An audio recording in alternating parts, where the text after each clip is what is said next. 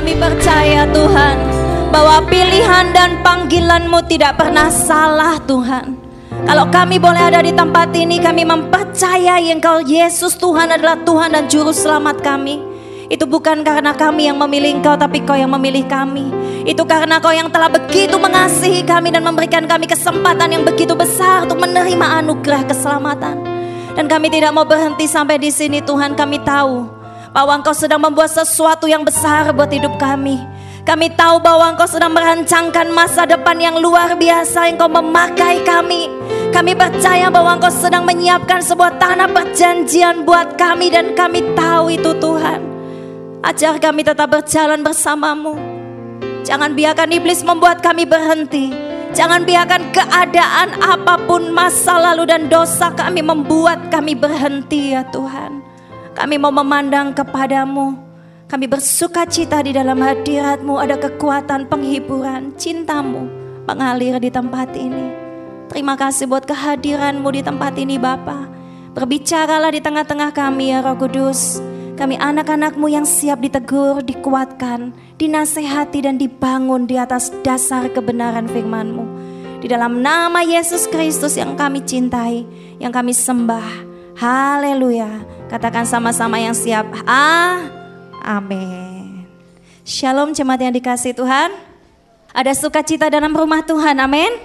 Jadi saya nggak mau lihat dari depan sini wajah-wajah yang tidak bersukacita, karena saya percaya sukacita itu adalah kekuatan kita. Amin. Ketika dalam rumah Tuhan kita dibangun, dikuatkan, dihiburkan, tetapi saudaraku kita juga jangan lupa memberikan yang terbaik di dalam pujian penyembahan karena ini adalah ibadah kita ya. Jadi kita datang kepada Tuhan bukan mengharapkan wah aku pengen suasana yang luar biasa supaya aku sehat ya, supaya aku bahagia, supaya aku e, merasakan damai sejahtera, tetapi fokus penyembahan kita adalah tetap Tuhan. Awal Maret tanggal 6 ya, pada waktu itu kami sedang mengadakan pertemuan doa, teman-teman ya. Waktu itu Bapak Gembala cerita tentang sebuah satu hal, satu kata yang masih terngiang-ngiang ya sampai hari ini ya. Di manakah ayatnya kita buka sama-sama ya. Ini yang menjadi dasar dulu kita buka di dalam ayat pasal dari Yosua, pasal 18. Yosua pasal 18 ayat yang ke-2 sampai ayat yang ketiga kita baca sama-sama ya. Yosua 18 ayat 2 sampai 3. 1 2 3. Ada berapa suku Israel, Bapak Ibu Saudara? 12. 12 suku Israel. Tapi pada waktu itu dikatakan di Yosua, pada waktu itu masih tinggal tujuh suku yang belum menduduki tanah is, uh, tanah Kanaan ya atau tanah yang dijanjikan Tuhan, tanah perjanjian. Kalau Anda lihat, Anda baca, nanti Anda akan lihat beberapa suku yang sudah mendudukinya. Itu ada suku Efraim, Manasye, ya. Kalau Lewi tidak mendapat uh, bagian di tanah itu. Kemudian ada yang namanya Yehuda, ya, Yehuda. Saudaraku ada kata-kata di situ yang terngiang-ngiang tuh di ayat yang ketiga. Ada sebuah kalimat berkata begini, Yosua berkata pada orang Israel, berapa lama lagi kamu bermalas-malas sehingga tidak pergi menduduki negeri yang telah diberikan kepadamu. Saudaraku sekali lagi berapa lama lagi engkau bermalas-malas untuk menduduki negeri yang akan atau telah? Telah. Berarti negeri perjanjian Tuhan itu sudah diberikan. Saudaraku sama seperti Anda mendapatkan hadiah mobil, ambil di showroom Jalan Jemur Sari. Ambil. Kamu nggak ambil karena alasannya capek, males ya, nonton TV, main game. Lalu mamahmu saking gregeten ya, Berapa lama lagi kamu bermalas-malas main game dan tidak mengambil mobil yang telah diberikan kepadamu? Ini hal yang lucu, hal yang konyol. Hal yang mengerikan saudaraku, sedangkan mereka ini sudah berjuang berapa puluh tahun? 40 tahun ya. 40 tahun berputar-putar ya. Mereka menjalani padang gurun, menjalani mengalahkan sana sini saudaraku. Perjalanan yang tidak sedikit 40 tahun. Untuk menduduki tanah perjanjian. Dan saat tanah perjanjian itu sudah di depan mata, sudah diberikan, engkau sudah punya hak untuk itu. Apa yang terjadi? Tujuh suku tidak menduduki tanah perjanjian. Mereka masih bermalas-malas, sudah punya tenda sendiri, sudah membangun ternak sendiri, ya, sudah punya kehidupan sendiri. Jadi mereka malas, malas pindahan, ya, malas membangun, malas untuk ah apa yang merintis lagi. Aku di sana nanti gimana? Tanahnya gimana? Subur tidak? Nanti aku harus mengangkut-angkut semua ini. Boyongan untuk pindah kos itu aja, kalau barang Anda banyak itu males ya Demikian juga mungkin ya tujuh suku ini mereka malas nyebrang ke tanah sana ya. Belum lagi di sana itu masih ada yang namanya orang-orang musuh-musuh Israel. Masih ada. Sehingga mereka bermalas-malas. Saudaraku saya lihat ketika coba lihat pasal 14. Saya tertarik dengan satu orang yang bernama Kaleb. Kaleb ini dari suku Yehuda saudaraku. Dan dia ini pada waktu ini dia orangnya sudah tua pastinya ya. Karena dulu dia yang ikut mengintai sampai memasuki tanah Kanaan. Lalu pasal ayat 14 dia berkata begini ayat 6. Bani Yehuda datang menghadap Yosua di Gilgal. Pada waktu itu berkatalah Kaleb bin Yefun orang Kenas itu kepadanya. Engkau tahu firman yang diucapkan Tuhan kepada Musa, abdi Allah itu tentang aku dan tentang engkau jadi dia Yosua dengan Kaleb ini kan temenan ya.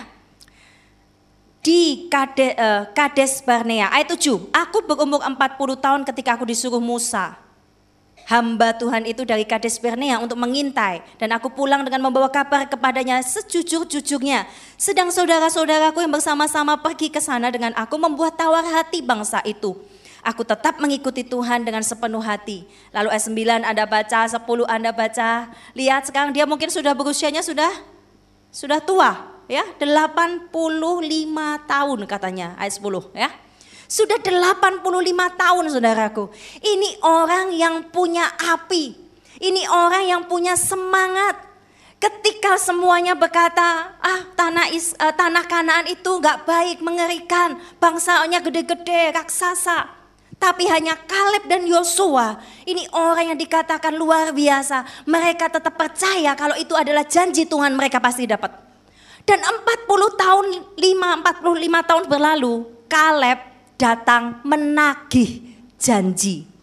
Ya, Kaleb datang menagih janji dan berkata, aku sudah 85 tahun, dulu Musa pernah janji sama aku, aku dapat tanah.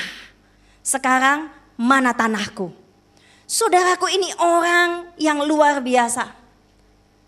Saya percaya Anda dan saya ini sudah diberikan tanah perjanjian sama Tuhan. Tuhan tuh sudah memberikan, saya percaya jangan ada orang seorang pun di tempat ini berkata Tuhan tidak punya janji apa-apa sama aku. Tuhan tuh sudah punya janji loh kepada kita. Dan janji itu sudah diberikan kepada kita. Apa yang harus kita lakukan? Seperti Kaleb Jangan seperti tujuh suku ini. Bermalas-malas mereka nggak mau mengambil tanah itu yang sudah diberikan kepada mereka. Tapi seperti Kaleb. Disebutkan kalau Anda baca di situ Kaleb maju.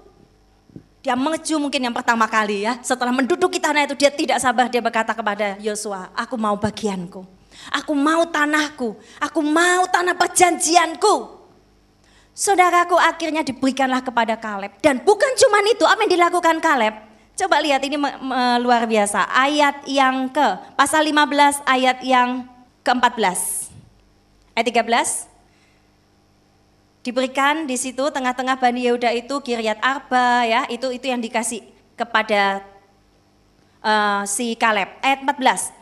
Dan Kaleb menghalau dari sana ketiga orang enak, yaitu Sesai, Ahiman, dan Talmai, anak-anak enak.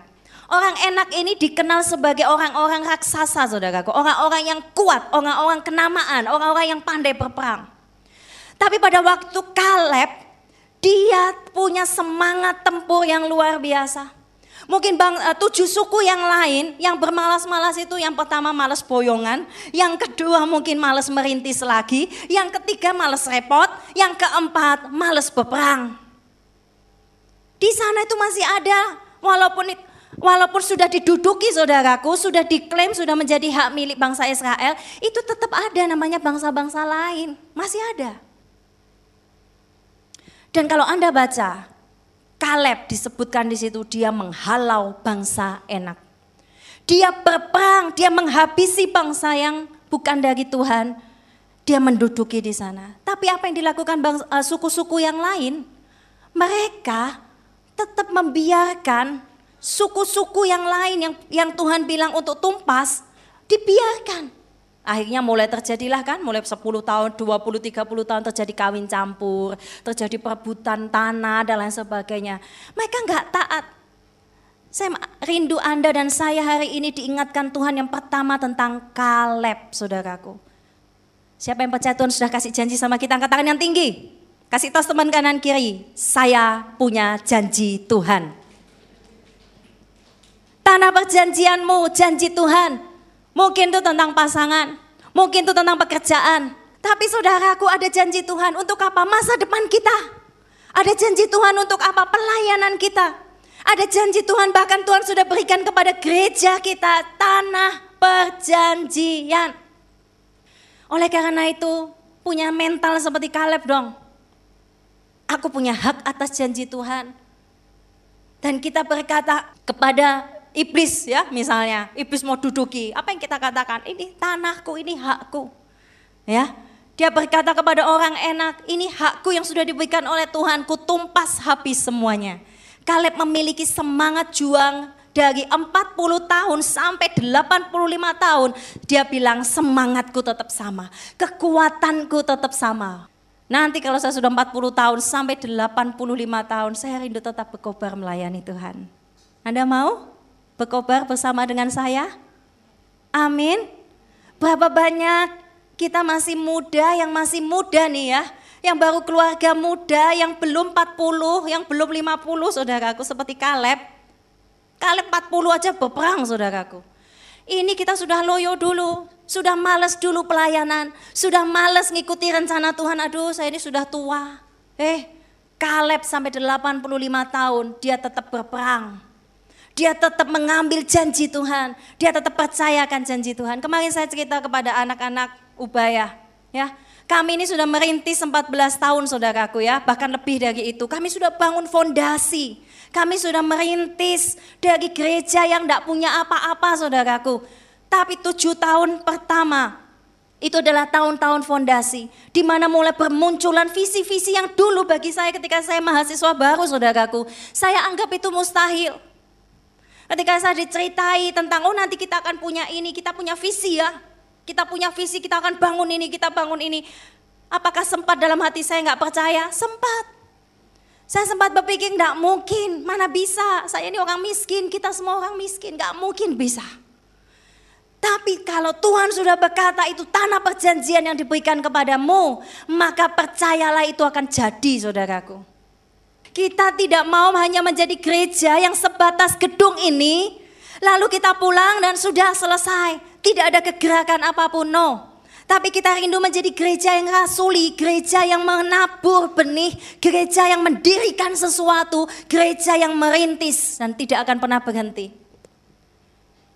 Kalau mungkin nanti sekolah kita sudah besar ya, sudah ada cabang di mana-mana, rasuli tetap kita akan terus membangun. Entah apa itu, kita akan terus membangun, terus membangun. Sebelum Tuhan bilang, jamu sudah selesai.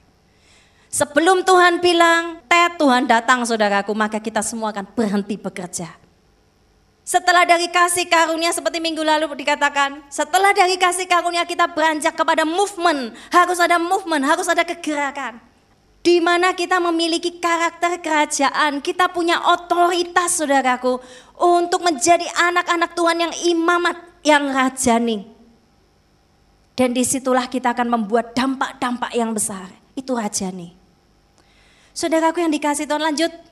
Dalam waktu tujuh tahun itu, semua bermunculan. Sekolah, perintisan, radio perintisan, misi perintisan, ya, kemudian majalah rohani, kemudian eh, pelayanan-pelayanan voice semuanya mulai bermunculan, worship bermunculan, ya, tari-tarian dan lain sebagainya itu mulai bermunculan saudaraku ya. Ada transform, KKR healing ya, sekolah yang diawali dulu kita berpindah-pindah ya. Di ruko juga pada waktu itu ibadah kita, satu ruko kemudian dua ruko ya. Lanjut 2000 12 sampai 2019 ini adalah masa pemurnian dan pengembangan dari fondasi tadi yang sudah mulai bermunculan saudaraku ya. Yaitu di mana apa kita sudah mulai jadi ya. Mulai ada sekolah, berdiri gedung, mulai ada pelayanan anak, pelayanan remaja, pelayanan orang tua, sekolah ya. Kemudian ada album rohani kita juga sudah keluarin ya. Dan saudara sekarang 2000 19 sampai seterusnya. Ini masa di mana kita harus membangun. Membangun. Apakah generasi perintis sudah selesai? Saya percaya tidak, saudaraku. Gereja misi, gereja rasuli. Saya gereja misi. Jangan lupa bahwa DNA surgawi kita adalah makanan kita adalah firman Tuhan. Darah kita adalah darah. Ini DNA kita, saudaraku. Gereja yang tidak menginjil, gereja yang tidak bermisi adalah gereja yang mati. Anda bisa datang ke gereja tapi Anda nggak jadi dampak buat sekitar Anda. Anda nggak menginjil, Anda nggak pernah membagikan kasih Kristus pada tetangga-tetangga kita. Anda nggak pernah bawa orang lain kepada Kristus. Kita sedang mati. Oleh karena itu makanan kita itu harus firman Tuhan. Bukan komik, bukan game, bukan yang lain. Makanan kita adalah firman kebenaran. Dan DNA kita, darah kita, ini darah seorang pemberita Injil. Ini DNA Kristus, DNA Kristus adalah darah pemberita Injil. Karena apa? Injil itu kekuatan Allah. Karena apa? Yesus datang ke muka bumi ini untuk menceritakan Injil, untuk menceritakan kebenaran, keselamatan. Oleh karena itu, itu DNA kita. Anda nggak bisa mengkhianati DNA kita. Ketika Anda melihat orang lain yang belum kenal Tuhan, anda pasti akan punya kerinduan membawa dia kenal Kristus. Minimal Anda membagi berkat, minimal Anda menguatkan, minimal Anda mendoakan itu pasti. Anda pasti ada kerinduan. Tinggal kita berani nggak melakukan itu. Saudaraku, kalau nggak ada kerinduan sama sekali bergetar di hatimu, patut dipertanyakan DNA siapa yang kau miliki? DNA mbok dan bapakku. Ya betul, Terlalu banyak DNA mbok dan bapak kita saudaraku. Sehingga DNA Kristus nggak ada. Loh ini salah, kita adalah ciptaan baru di dalam Kristus. Selain kita adalah manusia daging, Tuhan ingin kita menjadi manusia rohani. Yaitu semakin kuat, yaitu orang yang mem memiliki saudaraku ya DNA Kristus yang menginjil orang lain. Sudahkah kita berani membimbing satu jiwa saja kepada Kristus? Kalau Anda berkata, aduh Kak, C, Bu, ya. Saya malu, saya takut, kan saya masih begini. Begitu banyak alasan saudaraku. Yesus aja saudaraku nggak pakai alasan untuk menyelamatkan kita walaupun kita berdosa saudaraku. Dia begitu mencintai kita. Bawa minimal satu jiwa saudaraku. Satu orang mempengaruhi satu jiwa. Satu orang mempengaruhi satu keluarga. Kalau Anda punya keluarga, mungkin itu keluarga rohani, pengaruhi. Keluarga jasmani, pengaruhi yang baik saudaraku. Jadi dampak. Di rumah engkau akan kelihatan siapa dirimu saudaraku ya. Jahatnya engkau, nakalnya engkau, suka bantah ya. Apalagi suka omong kotor mungkin. Halo? Suka apalagi dan segala macam itu kelihatan. Oleh karena itu kita harus belajar menjadi dampak buat keluarga kita. Dan setelah itu saudaraku bikin dampak lebih besar lagi. Satu wilayah, satu kota, satu teritorial saudaraku. Kita bisa buat dampak. Saudaraku sebuah pementoran ya, fathering saudaraku antara Mordekai dengan Esther. Ini luar biasa sekali. Mordekai dengan Esther itu memiliki hubungan yang begitu erat, kepercayaan, ketaatan saudaraku kepada Mordekai sekalipun itu bukan ayah kandungnya. Saudara kita juga kita harus punya pementoran, punya pembimbing rohani dan itu adalah untuk selamanya saudaraku. Pembimbing rohani, ayah rohani, bukan kalau berarti Esther sudah di uh, istana raja, dia lupa dengan Mordekai, dia sudah nggak ingatkan, dia sudah enak saudaraku, nggak usah lagi taat kepada Mordekai. Tidak. Saudaraku yang dikasih Tuhan, Oleh karena itu mari kita mengerjakan, kita mengerjakan. Gereja yang hidup adalah gereja yang bergerak. Dan gereja yang bergerak adalah gereja yang bisa mengalahkan iblis. Sekali lagi, gereja yang hidup adalah gereja yang bergerak. Dan gereja yang bergerak adalah gereja yang bisa mengalahkan iblis. Kita sedang dilatih Tuhan memakai senjata itu saudaraku.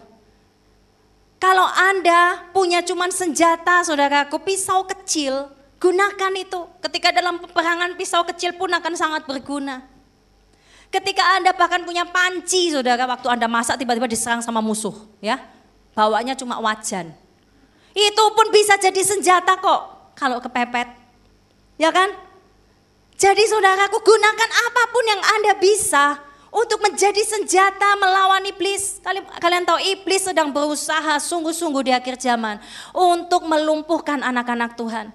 Iblis sedang berusaha sungguh-sungguh di akhir zaman mencuri panggilan Tuhan, mencuri masa depan kita, mencuri benih-benih mimpi. Itu iblis sudah kerjakan saudaraku. Dia akan buat engkau tidak berdaya. Iblis akan buat engkau lumpuh. Iblis akan buat engkau tertawan. Sehingga engkau berkata, aku nggak bisa lagi melayani, aku nggak bisa lagi maju, aku nggak punya lagi mimpi, aku nggak punya lagi destiny, aku nggak punya lagi panggilan, aku bingung dengan keadaanku, aku bingung, aku tertekan. Ya, kita sedang ditawan, kita nggak bisa memilih apa yang jadi panggilan Tuhan karena apa? Hati kita ini sedang ditawan. Iblis sedang mencuri, saudaraku. Dan apakah Anda sedang dicuri? Iblis apakah sudah mencuri itu dari Anda saudaraku? Sehingga Anda tidak berkobar-kobar buat Tuhan. Setiap kali saya ceritakan visi Tuhan, saya berkobar. Injil itu kekuatan Tuhan, mimpi itu kekuatan saudaraku. Kalau engkau punya mimpi, engkau akan kuat. Kalau engkau tidak punya mimpi, engkau orang yang tidak punya pengharapan. Ketika kita ceritakan mimpi Tuhan, menceritakan visi Tuhan, ada api Tuhan dan api itu menular saudaraku. Anak-anak rohani akan melihat bagaimana para pemimpin di tempat ini menceritakan mimpinya Tuhan. Dan anak-anakmu akan lihat, mereka akan terbakar. Mereka melihat engkau punya api. Dan setelah itu mereka akan berkata kepada teman-temannya, ada kegerakan Tuhan di tempat ini. Ada kegerakan Tuhan yang kurasakan. Kita gereja hidup gereja yang bergerak dan kita akan kalahkan iblis. Amin. 20 tahun yang lalu ketika awal Tuhan memanggil saya.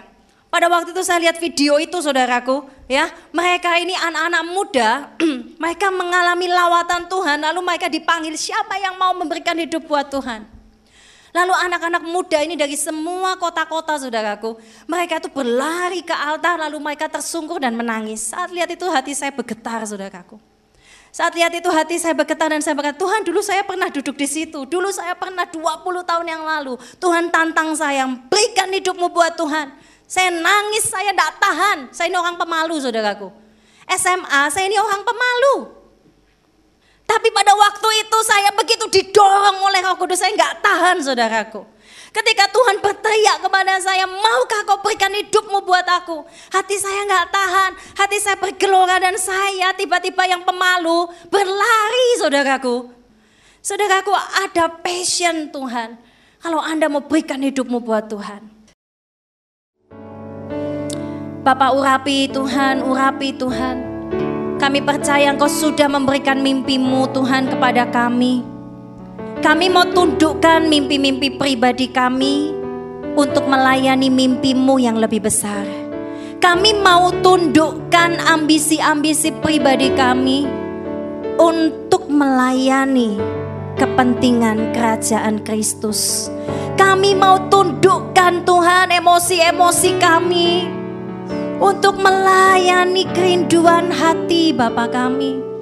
Kami mau tundukkan Tuhan setiap keinginan pribadi kami untuk melayani Raja kami. Kaulah segalanya bagi kami. Kaulah api yang menyala di dalam hati kami. Panggil kami kembali Tuhan. Kalau ada jemaat yang hadir di tempat ini yang dulu pernah melayani, dulu pernah berkobar untuk engkau, dulu pernah punya mimpi buat engkau dan sekarang mimpi itu lenyap Bapa, dengan kemurahan Kristus kembalikan mimpimu.